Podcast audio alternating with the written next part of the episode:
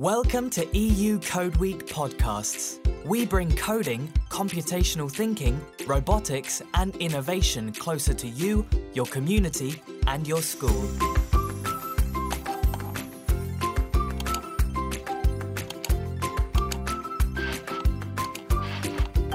Hello, everyone, and welcome to a new Code Week podcast episode. We are your hosts, Eugenia Casariego and Arjana Blazic.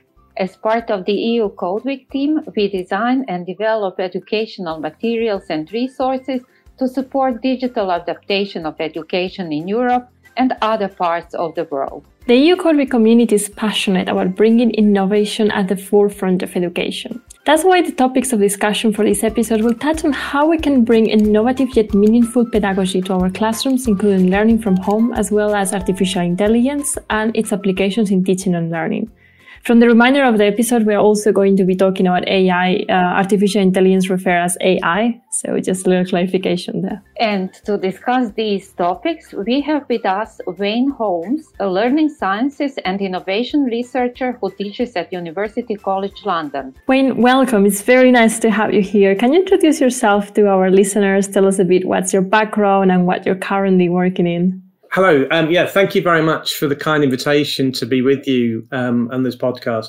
I've been involved in education my whole life, really, and for many years, um, education and technology. But for the past 10 years, I've been looking at the connections between um, artificial intelligence and education. But I'm, I'm not a computer scientist. Um, I'm interested in what I talk about as the human dimensions of AI. And what does that mean for us as people, as students, as teachers? Um, and what impact does that have on all our lives? Um, so apart from, as mentioned, teaching at UCL in London, I also do consultant research work for UNESCO, and also I'm part of the International Research Centre um, on AI, and again working there on the education area. Thank you, Wayne. That was a very good introduction. Also, I think that you touch upon some topics that we will love to discuss further in this episode. Um, one thing that I note, you mentioned that you're not a computer scientist and yet you're also an educator. And I think this is the profile very similar to many of our listeners who are teachers yet not computer scientists themselves. And so I think my, my very first question with which I want to start this, uh, this interview is what's then the role of computer science at the schools and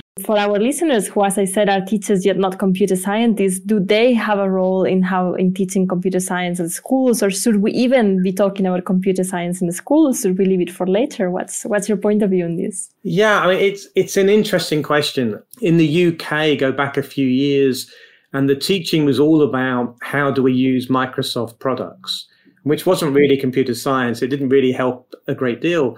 But then it was shifted completely to be entirely computer science. And as a consequence, a lot of young people just dropped out and are not involved in that at all. So I think we're, we're in a position where it's not quite clear, you know, what should be taught and how it should be taught needs to be worked out far, far better than it is at the present time. Is computer science itself specifically important? Well, I think what's important is the impact of technology broadly on our lives. So I think it is important that they're taught as part of a bigger package, if you like. And as for the role of computer science teachers and other teachers, I think we're all important in this story because the teaching about computer science, we need the speciality, the expertise of the computer scientist without question. But contemporary technologies, particularly AI, it's not this independent thing out there. It's not just about how do we write good code, but it's about what's the impact of what we put together on people? What are the ambitions? Where are the ethics? All those kinds of questions. And I think a lot of teachers who are not involved in the computer sciences can bring a lot to that, that debate. And I think that's really important. And to give you one example, artificial intelligence tools are out there that can generate poems, that can generate paintings, that can generate stories. Now, who is the person who should be talking about these tools? I think those who teach literature, those who teach painting, should be engaging with these tools. Not to say these tools are fantastic and they do the job that we need. Maybe they do, maybe they don't. But to raise them as issues to think about, well, look, here is a way in which an amazing technology is being used to do something. What does that mean for us as humans? If a computer can paint a picture, what does that mean to be human? There aren't any answers, but those kind of debates are really, really important. And if we just focus on the technologies, then I don't think we're digging deep enough into what these new technologies mean to all of us. One of the amazing things about focusing on technology in education is it makes us see education in a different way as well and raises questions that we just assumed the answers to before. Although I'm not saying um, these technologies can do the work of a teacher, they do actually make us think what is teaching? How does that happen? And what should we focus on? That's one of the interesting and kind of unspoken positives of, of these technologies is it makes us think very carefully about well, what are we doing and what should we be doing and what does it mean and what is the impact on us as humans? So what you're saying is that in a way it's encouraging us to rethink the role of education and educators, right? Yeah. I mean, I think, you know, the pandemic and the shutdown of schools and the teaching online, all of that, you remember there was lots of talk, hey, this is going to change education. And here we are two years later, and it's not really changed education at all in practice. But I think what it has done and the use of the technologies, it has begun to question things. And it's going to be a slow discourse, but I think it's important. It's raising those questions that we tend not to have asked before. Wayne, uh, I absolutely agree. Yes, its technology is uh, should not be the most important part in education. It's about pedagogy, not technology. We know that. But you work as an innovation scientist. So, what would you say with regard to innovation? What changes are necessary in today's education, in today's classroom, so that teachers can really become the agents of change without necessarily thinking about the technology that they need to have in the classroom? That's a huge question. I think it's a really important question. It's about education in total. What do we mean by education? What is the function of schools? What is the role of teachers? They're huge questions, but I think they're fundamentally important questions that we're not asking enough. Now, for a hundred years, for example, we've used examinations. And the reason we've used examinations as a way to measure and accredit learning is because that was all that was really possible. That's the way we've been doing it for 100 years. But does that mean it's the only way we can accredit learning? I, I, just don't believe that. I believe it's the way we've done it because of the technologies that we've had available. But the world has changed. We have new technologies. So maybe, and I would argue strongly that exams are don't do what they claim to do. They don't assess effectively. They don't assess in depth they lead to mental health issues. They only take a snap. There are so many reasons that exams are no good. But I still believe in assessment and I still believe in accreditation of learning. So, are there ways in which we can do that? What is the purpose of the learning? Why do we bring these young people together in these buildings we call schools? What is the role of the teacher in the classroom? You know, it could be argued that schools, the way they've been configured for the past hundred years, um, is for two key reasons. One, is to prepare young people to be the workers of tomorrow. And two, it's to give parents the opportunity to go out and be the workers of today. Is that really what we want to continue with education? Or do we see it as an opportunity to help young people gain fundamental skills, but then to self actualize, to develop the best that they personally can be so that they are best able to contribute back to society in ways that benefit all of us? Now, if that's the case, and I think it should be the case, then we need to think about how we structure education and all these other questions the role of the teacher, how we assess, how we accredit. Hugely interesting questions and, and quite big. What kind of changes are necessary? What can teachers do to, to bring change to assessment? One thing that's often said is that perhaps that's something that artificial intelligence can do for us. So our students submit their assignments, we put the assignments into an AI tool and we get the answer. That's just not true, right? It doesn't work. There is simply no AI tool today that is capable of doing the kind of level of engagement, assessment, thought, understanding that you as a teacher, our listeners as teachers, me as a teacher can do. Now, I, I teach in university. I have many assignments, you know, 5,000 word assignments I have to mark.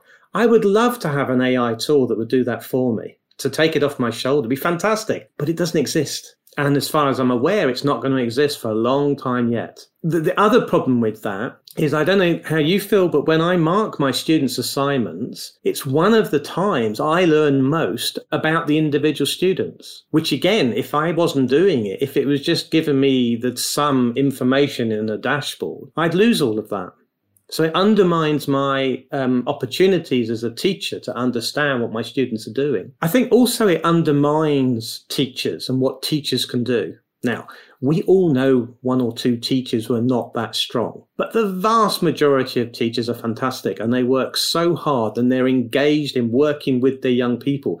They're there because they wish to help the young people develop. So why can't we have um, tools that enable the teachers to do the assessment. You know, how can we use these technologies to empower teachers to do assessments in a way that doesn't add work to their shoulders, but still takes advantage of their skills? the skills of the teacher that, that other people don't have, but teachers do have because of their experiences. One example, and I'm not suggesting this is the correct, the, the only way of doing it. I'm not even suggesting this would work, but it's the kind of thing that I think should be researched. Um, a school I worked in, the teachers all had iPads, and on the iPad was a screen.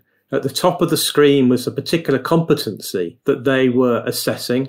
And then across the screen were icons for each of the children in the class. And when the teacher had set the students a little bit of work, so they were concentrating on their work, the teacher would just look around the class and identify, well, that student is green. They've got the competency. That one's red. That one's amber. That one's green. That one's red.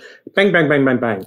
And they could do that very, very quickly. Doing it they're using their skills, their tacit knowledge of being a teacher, of knowing those young people, of knowing the curriculum inside out. Having said that, that one quick assessment is useless on its own. But if every teacher was doing that every day across the school, then slowly but surely across the year, the academic year, you're going to build a really nuanced picture of each individual student, which will tell you very, very clearly which students have achieved which competencies and which students need further support. It doesn't do the job for teachers. It helps teachers to do their job more easily. And I think that's a fundamental difference that kind of answers a question that I just had. Like you mentioned, there's no such AI tool. And then I was going to ask, but should there be? And then that kind of answered my question. So I get that there should maybe not be such an AI tool, right? If you look at the AI tools that are available for use in classrooms, the vast majority attempt to do the job of a teacher. If they're not trying to do that, then the question is why why would people spend money on them? Because the idea is to save money, right? You get the tech to do what the teacher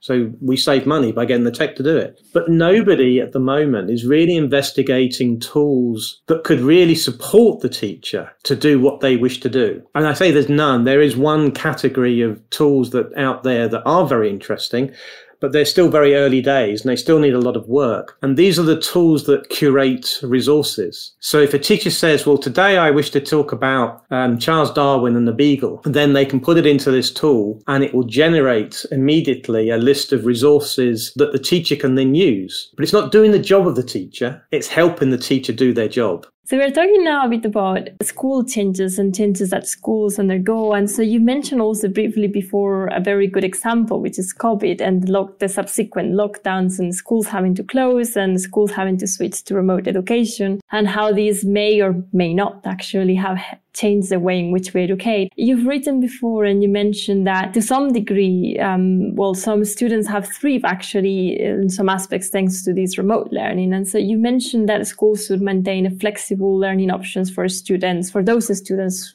to whom the lockdown has helped. How do you envision or how do you think we can put this into practice? I think we need to focus on the pedagogy. We need to focus on what we're trying to teach and how we're trying to teach it and take advantage of what the technologies can provide, particularly the distance technologies. But for a lot of people, a lot of teachers who were, you know, really overworked and in very difficult circumstances, teaching became sharing PDFs and Zoom meetings. You know, that was really important at the time because there was nothing else. It was better than nothing, but it's actually not very good. Using the technology as an addition to good quality pedagogy is the way forward. But getting that balance between using human to human teaching and learning, supplemented where appropriate with technology um, supported learning, can be very powerful. It's not about using the technology to substitute for the face to face teaching, but using it to add to it in certain circumstances, then it can be very, very good. So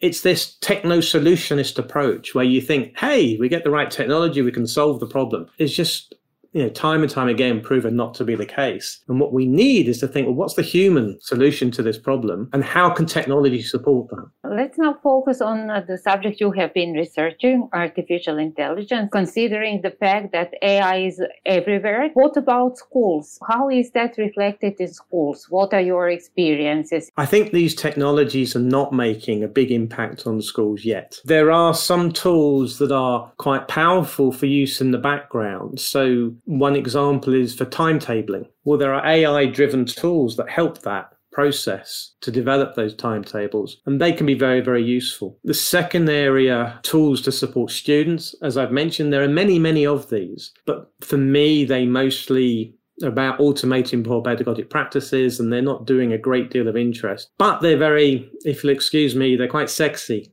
and so lots of money is going into those tools. And a lot of policymakers around the world are getting very excited by them. But those are the tools that by default um, replace teacher functions. The third area is that the tools to support teachers, and there are very, very few of those, um, apart from ones that curate resources. But I think the other part of schools, it's about the teaching about AI both on the one hand, the technology how does it work? How do we create it? But also, on the other hand, the human dimension. What does it mean to people? How will it impact on our lives in the future going forward? You know, schools are in that position where they're having to assess the tools that are being put under their noses and it's very difficult to dig beneath the marketing, the exaggerations, the myths. It's very difficult to dig beneath that to work out which tools are really going to help in my classroom. But the other aspect is the role of, t- of schools and teachers to prepare young people for the world in which we live. And that is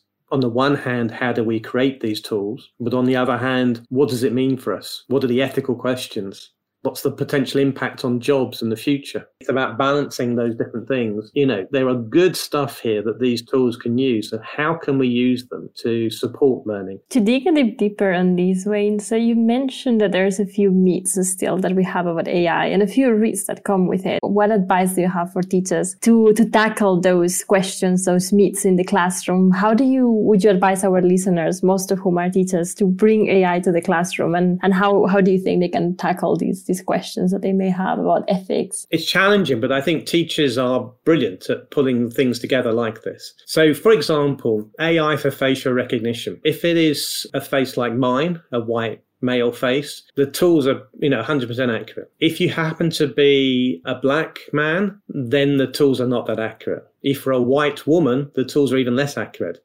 If you happen to be a black woman, forget it. The tools are so bad. On the one hand, that's a technical question, isn't it? Well, it's just they don't have the expertise yet. You know, give them time, another few years, and they'll be as accurate with black women as they are with white men. And that's important because equity is important. However, once we're using these tools, are we using them properly? Should we be using them? In what circumstances should we be using them? So I think that kind of thing could make a powerful lesson for students to engage in. So they could use tools that are available online um, to do face recognition, to think about it and to see, well, how accurate is it? Who, which of us does it work with? Which of us doesn't work with? What are the implications of that? How does that mean that our world is changing? And, and do we agree with the way the world is changing? So I think experience in the technologies and talking around the technologies and what they can and can't do. Could be a really interesting way for teachers to introduce those kind of questions into their classrooms. I'm interested in teachers giving the students the opportunity to explore both the positive but also the negatives and to come to um, their own ideas um, and to bring their own experiences because we must always remember that the young people have a huge range of experience that they can bring. You know some of them might have phones that do face recognition to switch on. How can we fool it If we can fool it, is it a good thing? You know, so there are so many questions that could follow from that that I think would be really important in a classroom. Indeed, to make classrooms a bit spaces for reflection and discussion, not just places where you just passively take on knowledge. And just to follow up very concretely on a couple of things you mentioned and a recommendation for our audience, there's a very small explicative video on, of uh, facial recognition bias by the MIT lab that's called the Gender Shades project, I think it's called. So very much recommended to our listeners. And as well, another resource that I would invite our, our listeners to check in, in the Week website. It's uh, one of the learning bits on artificial intelligence, one of which will guide you um, on how to use the Google Teachable Machine, which is just an AI tool that helps you recognize or that would allow you to uh, differentiate between objects as presented in front of the camera. So very much recommended to our listeners that they check out these um, these resources. And, and thank you, Whitney, also for pointing these very important aspects out. It's not what technology can do. It's about raising awareness that uh, very important and that what we teachers who are not computer scientists can do in, in our classes, no matter what uh, subject we teach. I think that is really important. And I think it's quite difficult when we hear so much excitement about AI and we think AI is so powerful and amazing. Now, the reality is that AI can be powerful and amazing in lots of circumstances. But here's a couple of ways in which it's not that people are not aware of. Firstly, um, when the COVID pandemic started, everybody was saying, well, this is an amazing time for AI to help detect COVID, to develop vaccines for COVID. Um, there are various reports that have been published in the past year that have pointed out that AI did virtually nothing useful. What worked were humans doing the work they were doing. And they use tools, of course they do, but the point was it wasn't an AI system that did this at all. So there are these things that look really impressive, but actually are not that impressive at all. And there's those kind of issues that we need to be brought to the front. We want teachers to be aware of. Indeed, as we are saying, to invite actually the students to bring in their own opinions to interact with the material, as you were explaining before, right? And just on, on um, the tool I just mentioned, GPT-3, as I say, it can generate poems. Um, I think it would be a really interesting class when you present side by side. Here's poem A, here's poem B. One of them was written by a human, one of them was written by a computer, by an AI system. What does this tell us? What does this mean? I think that could make for really fascinating debates. And it's those kind of things that we need for the future of education, in my opinion. Um, so you said in one of your lectures that education should be more about transmitting knowledge, but also about teaching pupils how to be social beings. And this is something that we've discussed at large, I think, during this um, interview and during this discussion today. So my question is, how can this be applied as well to programming, to computer science in, in general when we're teaching that? I think if we see coding as assembling lines of code to tackle a technical problem, then we're not addressing it. Every coding problem should really start with the question why? Why are we doing this? What is the benefit that this coding project should bring to society more broadly? And what are the potential negatives of this? So I think that's really important. And this interweaving, if you like, the technical and human questions while a project is ongoing. Because creating programs, doing coding isn't just a technical exercise. It's more important than that. It needs computer scientists without question, but it also needs people who are interested in literature, in philosophy, in the humanities, and the arts. We all need to come together to think about this. So it's not just technically does this piece of code work, but what is the purpose of this piece of code?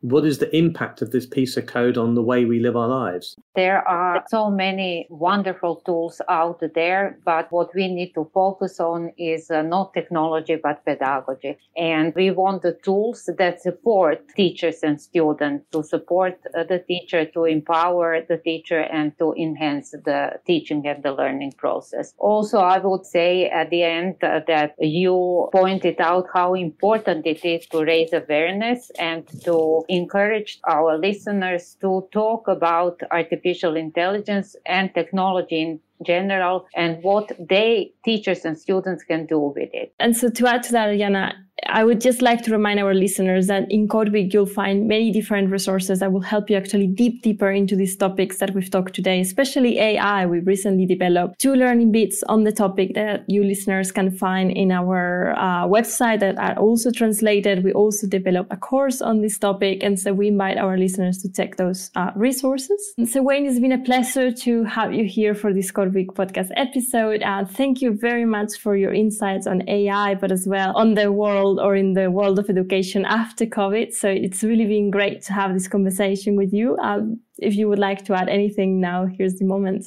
Um, well, just to say thank you very much for inviting me. I've really enjoyed it. And um, I wish teachers lots of luck in their, their use of these technologies in the future. And let's keep it human. Let's keep it human indeed. So, listeners, we hope you have enjoyed this episode and are now more knowledgeable on the changes and innovations in the future of education and in AI in particular. As I mentioned before, at codeweek.eu, you'll find training, resources, and materials that you need to get ahead of the game of digital transformation. And don't forget that many of these are actually translated into 29 languages. So, very much recommended that you head to our website and check it out. And tune in for the next Code Week podcast where we'll discuss new topics about coding, programming, and everything else related to computer sciences. Goodbye. Goodbye.